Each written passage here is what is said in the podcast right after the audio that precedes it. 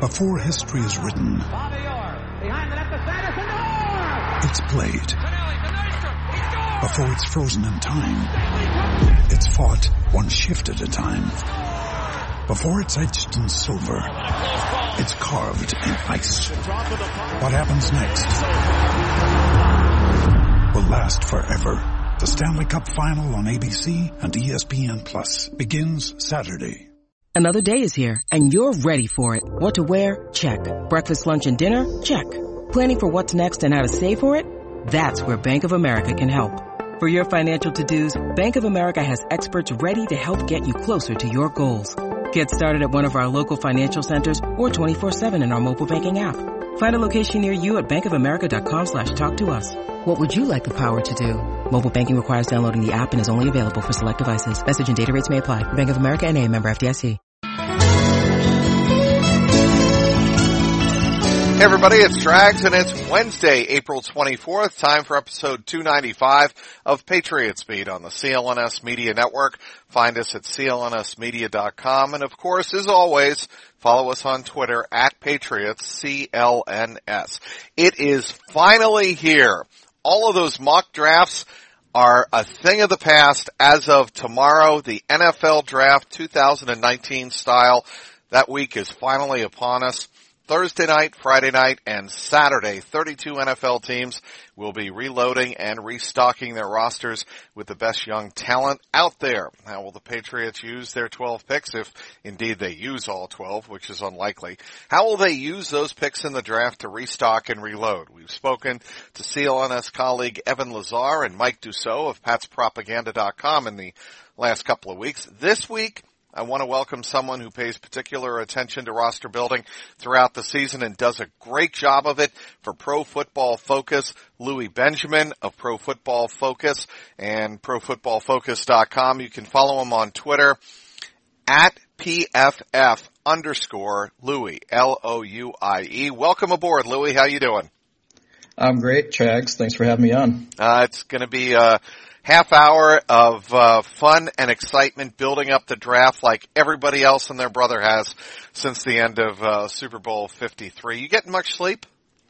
No. Um, combined with the draft, I also have a two-year-old who Aww. doesn't like to sleep a lot. well, you know what? That just gets you in more prime shape and gets you uh, ready for the focus and the intensity of what's about to happen. So yeah, it's I, resistance training. Yeah, it's totally what it is, Louis. It's resistance training. I appreciate that. Tom Brady would appreciate that too. For sure. It builds up pliability mentally. Um, here's a serious question. You folks do an amazing job at PFF of breaking down literally thousands and thousands of hours of film on players at different positions. But what we what we really don't know, Louis, is how a particular organization rates a particular player, right? It doesn't it right. really come down to how a team, specifically GM scouts and obviously the coaching staff, feel a player will fit, fit into their system. Right. I mean, that's a lot of it. Um, with certain positions, especially like a wide receiver where the, you'll see rankings all over the place, just depending on what type of player you're looking for. Um, and we try to figure that out. But then there's also some positions that are pretty much translatable to most schemes, and those those are the players you'll see rise to the top. You know, and the point is, we we think we know what a particular team needs or wants or has vacancies for. Like obviously the Patriots lose Rob Gronkowski, right? So we figure they might want a tight end and draft uh, a competent, um, you know, comparable, I should say, tight end. Uh, to kind of slot into that position, but it doesn't always work out that way, especially with the Patriots who, as we have heard time and time and time again, stick usually to the best player on the big board.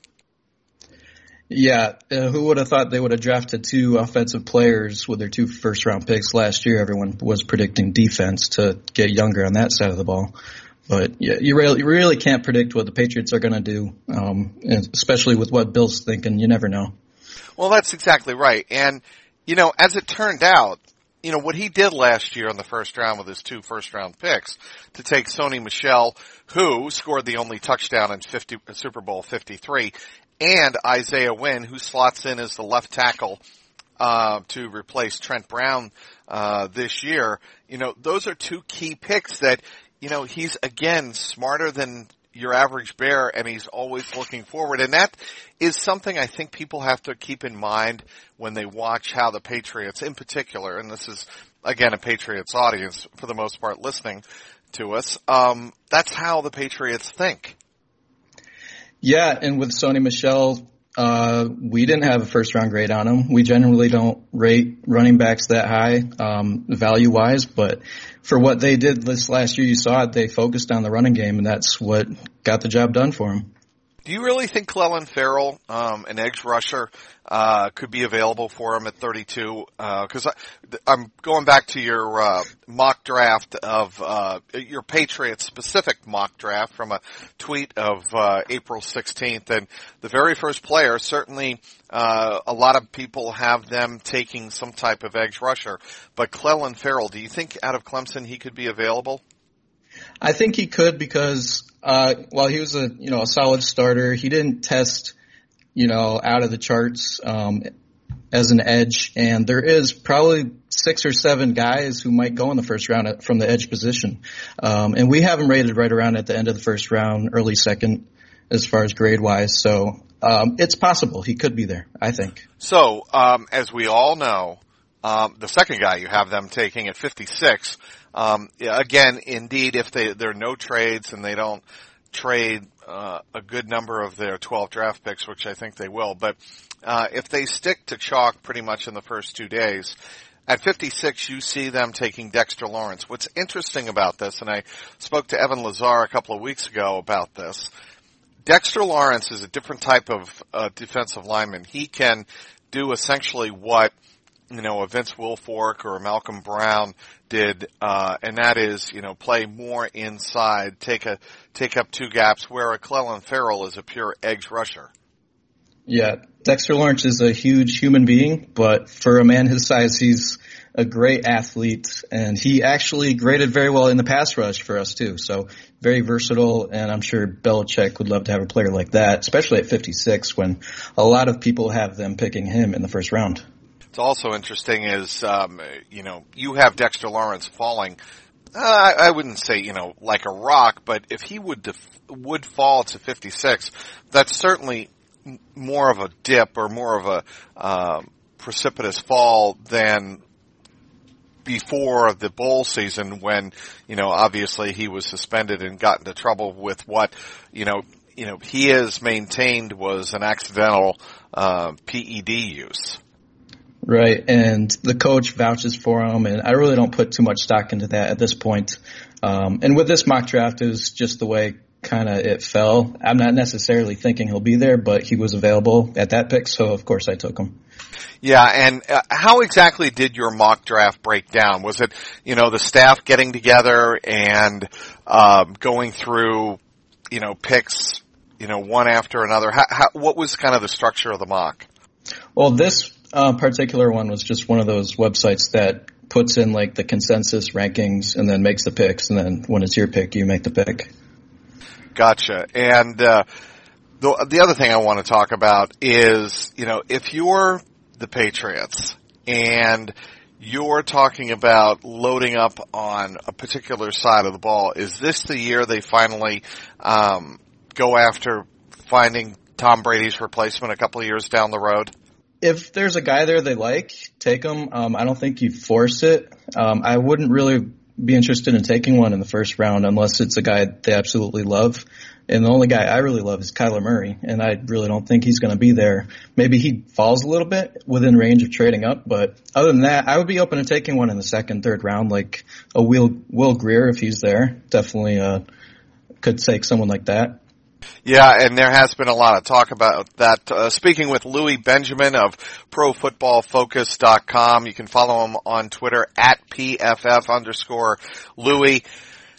All right, Louis. Um, the story breaking, you know, over the weekend, late last week and into the weekend, was that the Arizona Cardinals kind of put out a flyer um, on whether or not their fan base would go for, you know, drafting Kyler Murray number one overall. And now the story is that they're kind of, you know, they, the, the inclination is not to take Kyler Murray first overall. Do you think the truth is somewhere in between? Yeah, I mean, it's. I would say they're probably just uh, covering all their bases. Like if they get an offer that's too good to refuse, like a ton of draft picks, maybe they'll be tempted to do that. Um, if I were them, I would. I think taking Murray is the right move because um, you're you're getting an upgrade at the most important position. Yeah, you you believe that then?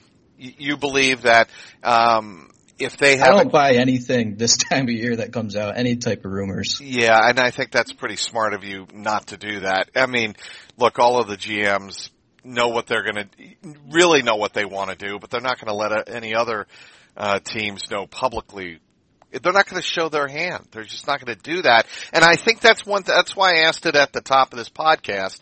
Is I think we really have to step back in the hours leading up to uh, Thursday night and understand that we really don't know what these teams want and see in different players.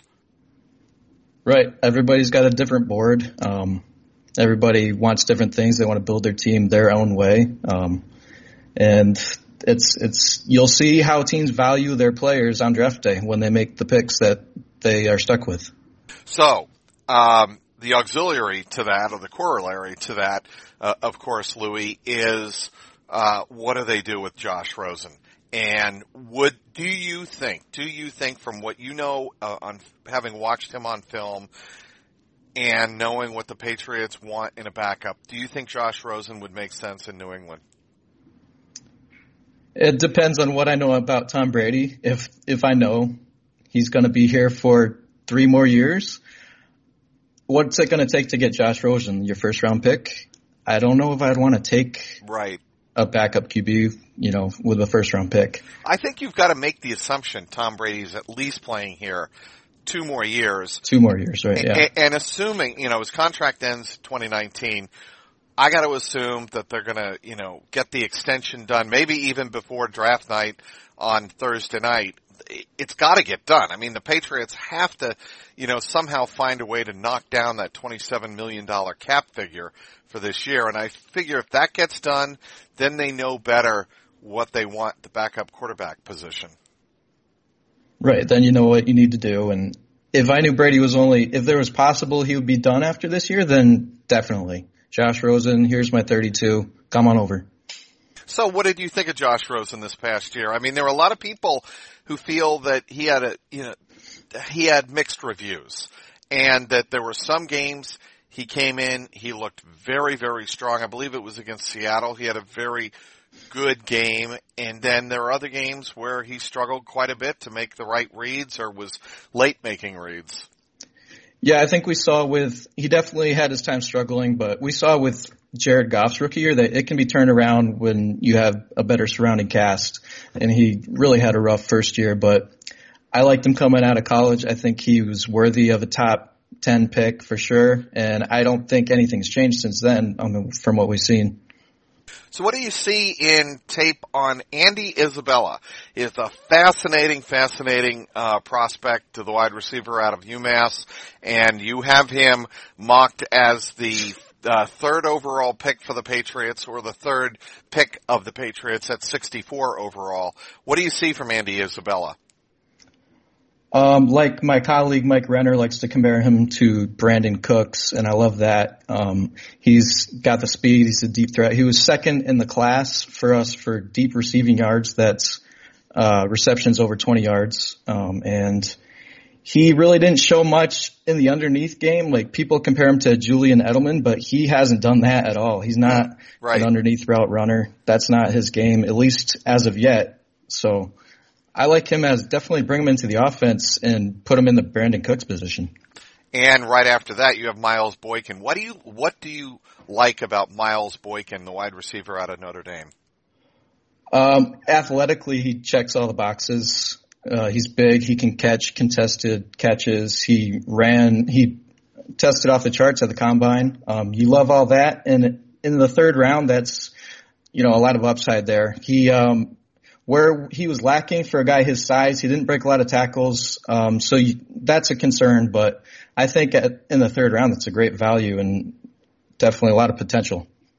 Um, and have you taken a close look at their depth chart lately? It, it, a reason I ask this, it's fascinating how it changes uh, from week to week to week in the off season. Um, and now, if you're a believer that the Patriots can get some juice out of 31 year old Demaryius Thomas, they have Edelman, they have Demaryius Thomas, they have Phillip Dorsett, and then you know just a lot of question marks. Uh, starting, I think, uh, with Braxton Berrios. And the reason I start, and I said this a couple of weeks ago with Evan Lazar, and uh, mentioned it again last week.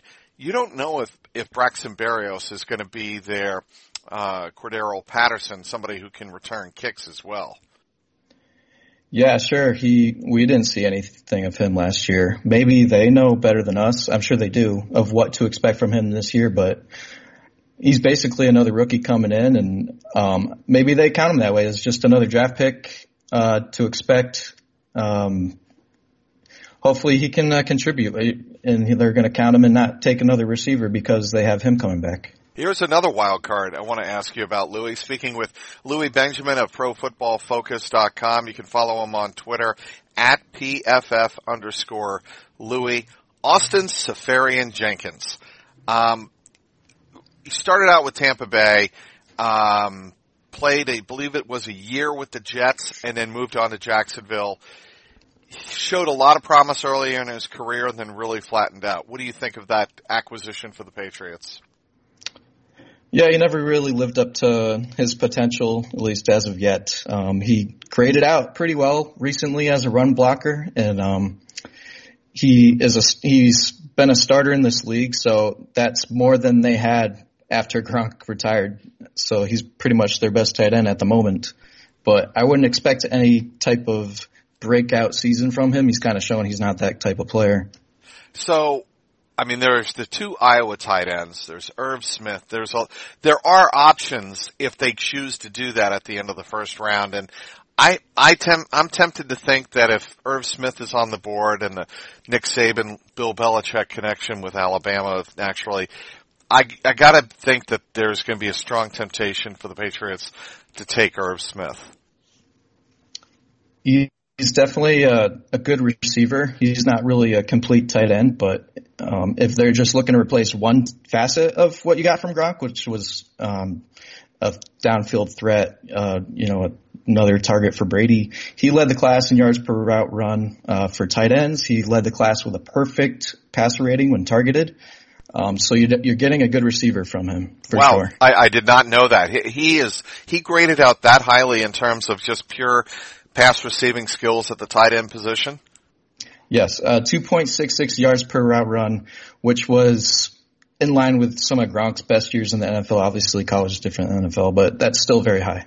So, Louis, that's that's fascinating to me because I, you know, knowing Belichick and having been on, you know, countless conference calls with him, he spoke at length about the blocking skills of Rob Gronkowski and how critical those were, um, those skills are uh, in the Patriots offense overall. And, and Josh McDaniels likewise spoke very highly of, of Gronk's ability to block. But I don't know. I mean, if, if he is that strong of a passing target and they feel that he can get on the same page running those routes with Brady, I think that there's going to definitely be the temptation.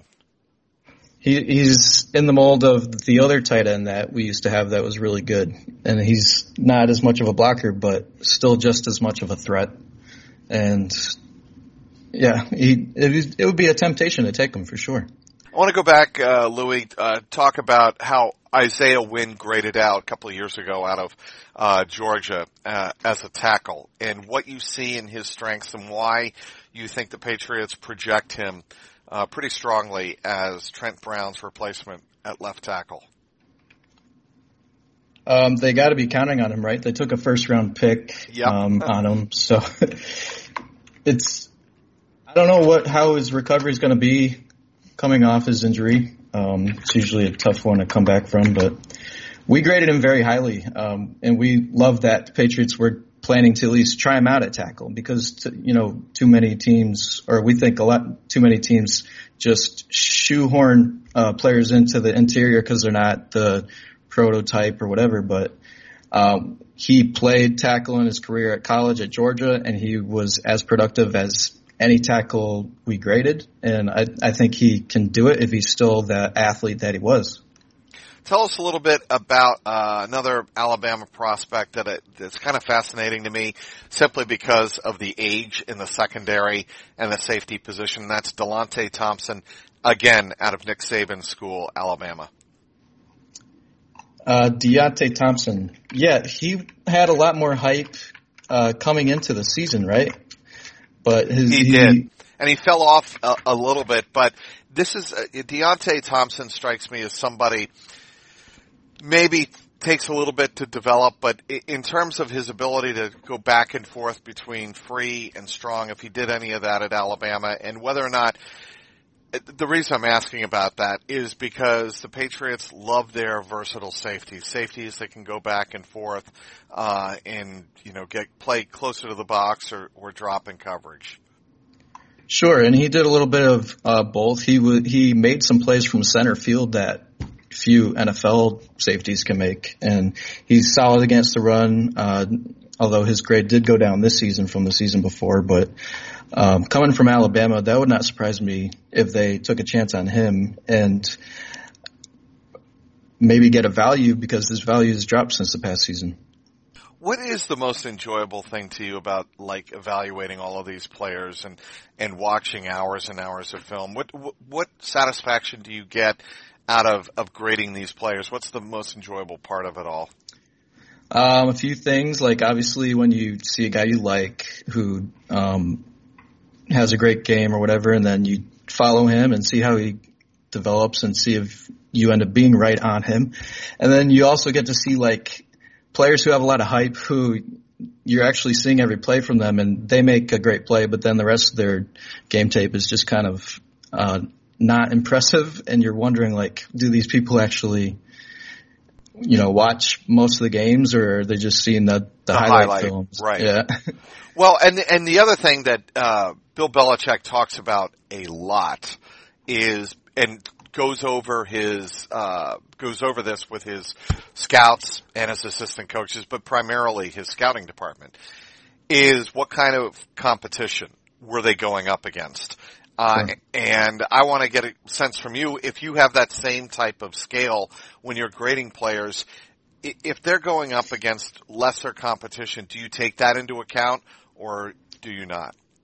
Yeah, when we're making our prospect rankings, we definitely take that into account, and that's that's part of the context of getting all the uh, rankings our grades on a raw scale do not take into competition. Um, so that's why we go back through and say, why did he grade this way in this game and not in that game? And then we'll move pro- uh, prospects up and down based on that. How much conversation is there back and forth uh, with other folks in the office or conference calls? How, how, much back and forth is there in terms of grading players, or do you um, grade positions? H- how does it break down internally? I'm curious. When we're doing grades throughout the season, um, we do it like on a game by game basis. So you're grading the whole game, everybody in that game, every play, every player.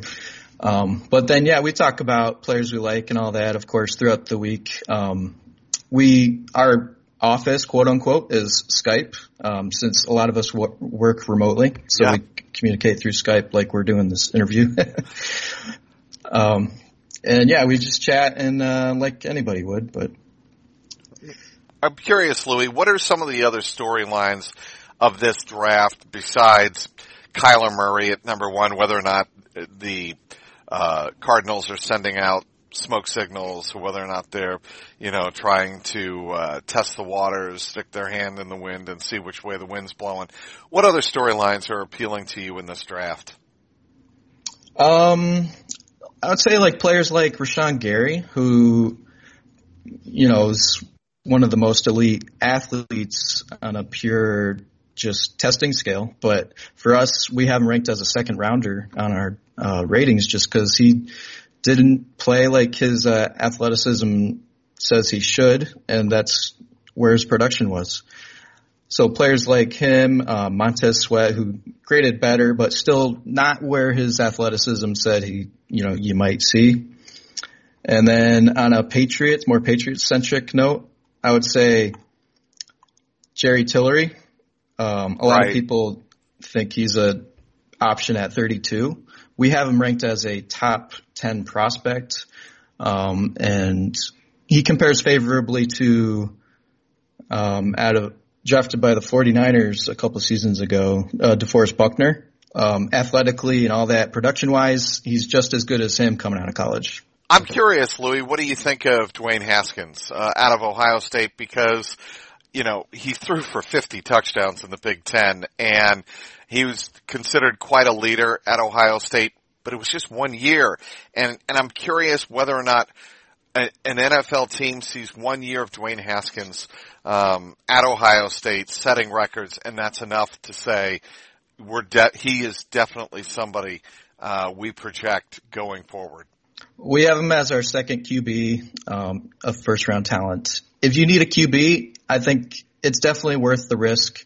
Obviously the production was off the charts, but, and it was one year, but the value of hitting is so, is so outweighs the, uh, you know, the risk if you miss. Right. Just cause you'll be back there again in the top 10 pick and you can take another shot. But if you hit, you know, that's, it's worth 50 times the risk. And I'm uh, let's go back to the 2018 draft for a second. What what you thought of the quarterback class there, and Sam Darnold. And I think a lot of Patriots fans are wondering if Sam Darnold started to show signs late in the year last year of being the quarterback he was projected to be. Yeah, for the second half of the season, he was, I think, the top quarterback graded in our system, or it was a stretch that he was really high up there. So it's definitely something to worry about in the future if he can keep that up. Um, and he, we had him, uh, I believe, as our second QB as well, coming out of the draft. What did you like so much about what you saw from Sam Darnold in the second half of the season? Um, he just made more plays and cut down his, on his mistakes. His big bugaboo um, in his final season at USC was he threw in a coverage a lot, made a lot of uh, unforced errors, turnover worthy plays we call them. Um, but he's always been high in the big time throws is another metric we use, and he showed that he could improve upon that. You know, cutting down on the bad plays and making more good plays. Speaking with Louis Benjamin at ProFootballFocus.com and follow him on Twitter at PFF underscore Louis. Um, how can people follow you, you know, Thursday night, Friday night, Saturday night, and obviously going forward as the process of like analyzing each team's draft goes forward from spring into summer? Yeah, uh, profootballfocus.com. Uh, we have YouTube. Uh, we have Instagram, um, Facebook. We're everywhere. Um, Mike Renner is going to be doing live draft uh, recap as it goes, and also Sam and Steve have uh, something on NBC Sports. But it'll be uh, everything you can find on the Twitter for sure. Um, and get Pro Football Focus Edge. It comes with a draft guide or Elite if you want to go that route. And it has everything on every prospect in the draft. Uh, every play, we've charted every game of the FBS season this past season, every play, every player, every snap, everything you need to know is in there. There is nobody, and I do not say this just as an advertisement. I don't say this um, as a thank you, Louis, for coming on the podcast, the Patriots Beat podcast, powered by CLNS Media. Nobody has done more review of film than Pro Football Focus, and you guys have just such a voluminous library, and the statistical and analytical breakdown is phenomenal. And I highly recommend anybody who wants to really be up on what's going to happen Thursday, Friday, and Saturday to go over to profootballfocus.com and sign up because eh, for my money, and I'm in the business and I write for a living and I'm, you know, cover the Patriots for a living, it is worth its weight in gold. I appreciate that, Trags. At, when I look through the database, I learn new things every time I do just because of all the data we have at our fingertips. Believe me, in this day and age, yes, sometimes people can get overwhelmed with data, and yes, sometimes there's, uh, you know, paralysis by analysis, but you've got to know what you're reading first, and you want to have the data available to you. And if you're a pro football fan and you want to know what your team is going to do in the next three days uh, of the NFL, draft, you've got to go to profootballfocus.com. Want to thank everybody for downloading today's podcast. Thank our great guest, Louis Benjamin from Pro Football Focus. You can and should be following him at PFF underscore Louis for producer Mike Alonji and the founder of the network, Nick Gelso. This is Mike Petraglia, and this has been the Patriots Beat podcast powered by CLNS Media.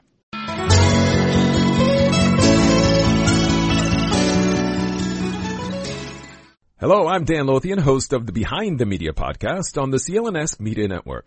Along with Jimmy Young, we dive into the biggest media headlines each week with honest, informed, and sometimes irreverent perspectives. It's not all serious. We deliver information and entertainment.